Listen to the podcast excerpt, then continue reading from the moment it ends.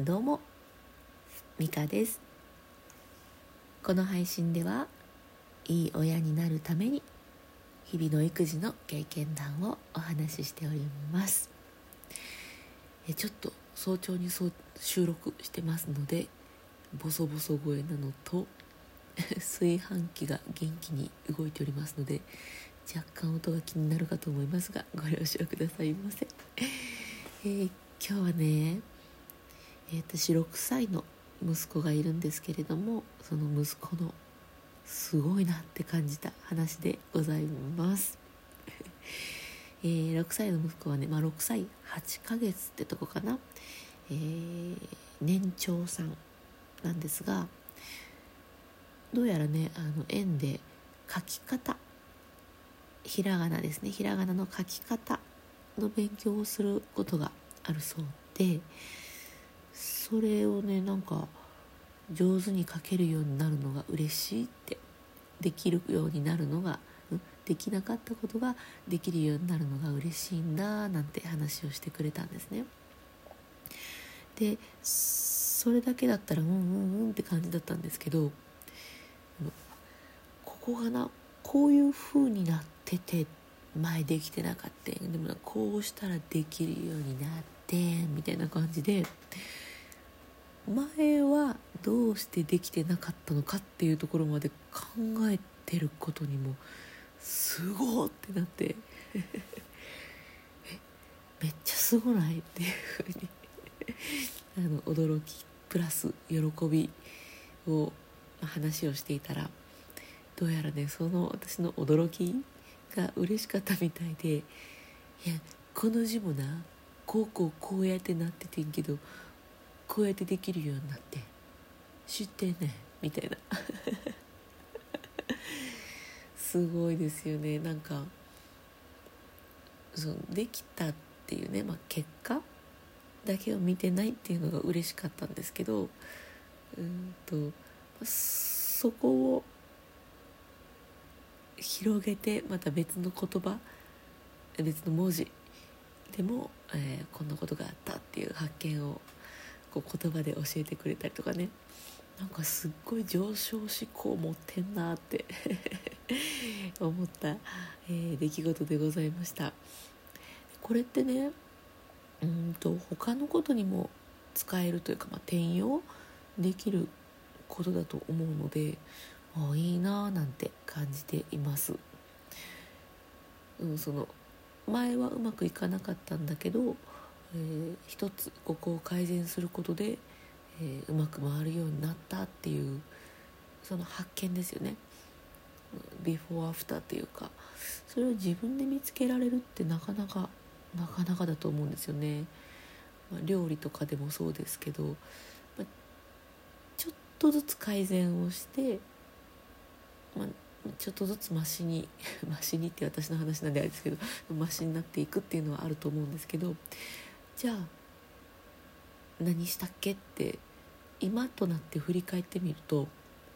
え何やろっていう。なんか味見し忘れるの気をつけるとか 塩コショウ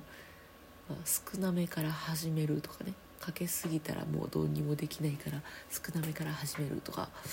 うん、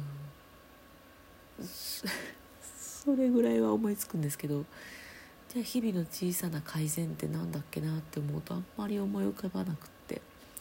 これがちゃんと分かってやってるってあのスランプとかに陥った時にすごい助けになるんですよね。私はボーカルトレーナーの仕事をしているのであの声を出すっていうことでね結構細かく考えてるんですけど、うん、あこれうまいこと言ったなっていう感じることをちゃんと覚えて理解していると次うまくいかない時にあれなんでうまくいかないんだろうっていうところのヒントになるんですよね。あこれがこういう風になってしまっているからかなとかね。そういうこと考えるとここがこういう風になってたから書きやすくなってみたいな。それいいなって。多分ねその料理だけじゃなくて絵とか絵を描くこととかね。あとは運動とか。もう全部のことに人生の全てにおいて 転用できるすごい力なんじゃないかななんて思いました。あその彼の凄さもなんですけどちょっとたまにはたまにはというかね私は気をつけていつもそうしてるんですが自分のことも褒めてあげようと思います。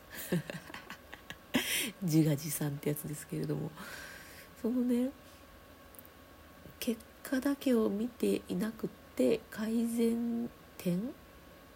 前との違いっていうのに気がつけたっていうことに気がつけた私偉かったなって。偉いっていうのは分かんないですけど。なんかそこを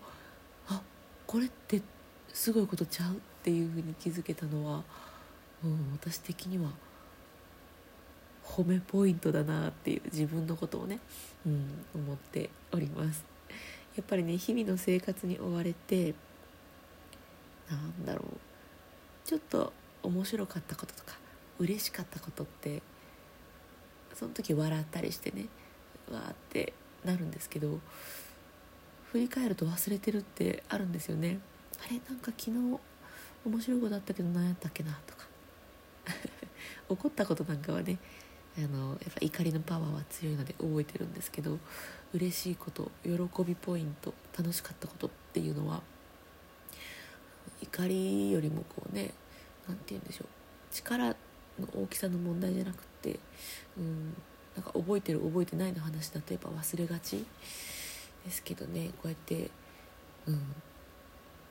気づけたっていうこととそれを覚えてるっていうこの2つのポイントを 自分に対して褒めてあげようかななんて思っております、えー、今日はちょっとボソボソ声になりましたが、えー、年末になり、ね、子供も家にいるのでこうやって朝の時間に収録することを